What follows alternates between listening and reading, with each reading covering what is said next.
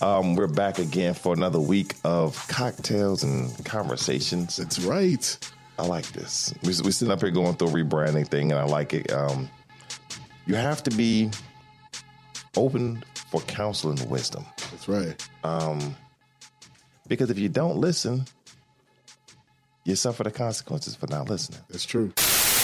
Before we have our show, we do prayer. Yeah.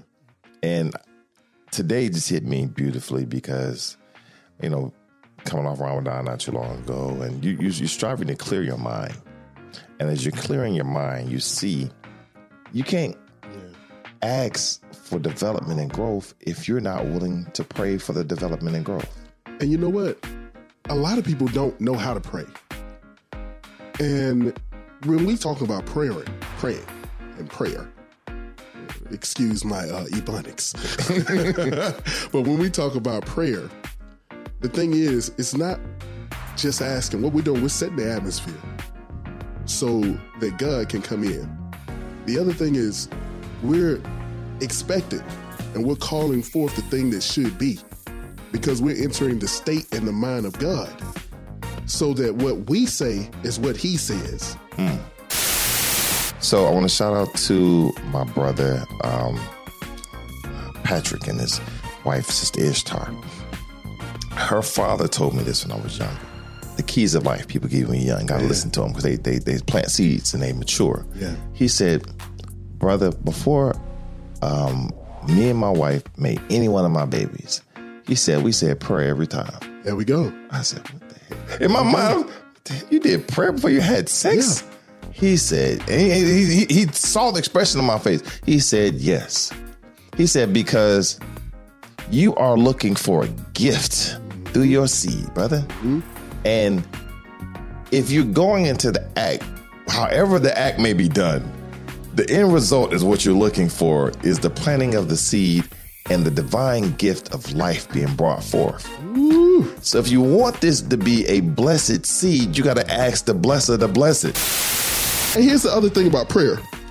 We talked about it being an ongoing thing. Mm-hmm. When you have a community, when you have the thing is, when you pray for something, you live in in it as though it already happened. Mm-hmm. It, it is now that we like here it is. We we serve the I am, not the I was, not the I mm-hmm. might be, not not the please. Can we can we please happen?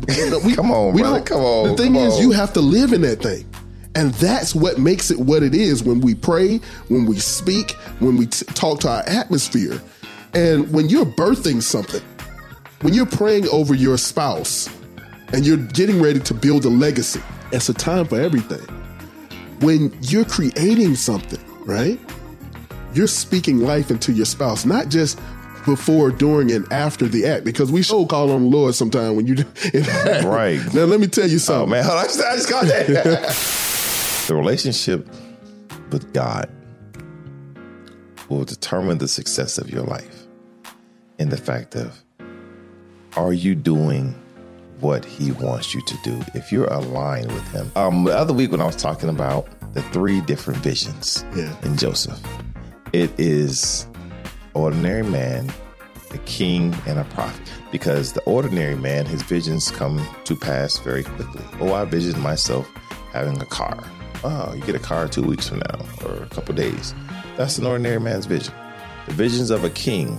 Um, I mean, we're referring to the story of Joseph with the seven, the seven corns and the seven cows and all that stuff. Read, read Joseph, people. And the visions of a king is that it takes a minute. Those are the seven and seven. It's going to take a while, but it's going to happen. Like, but the, the visions of a prophet take a long, long time to happen. right. A lifetime. And if you are wary in your thoughts, if you're not trusting in the God, Yeah. if you don't believe in that what she has for you is for you, you have a problem in your life. That's right. And you will be deterred, deterred, and start doing everything and then you messed up. The best relationship is a female and God. Hmm. It's no more powerful than probably a, a man of God, but it's no more powerful relationship than the female that with God.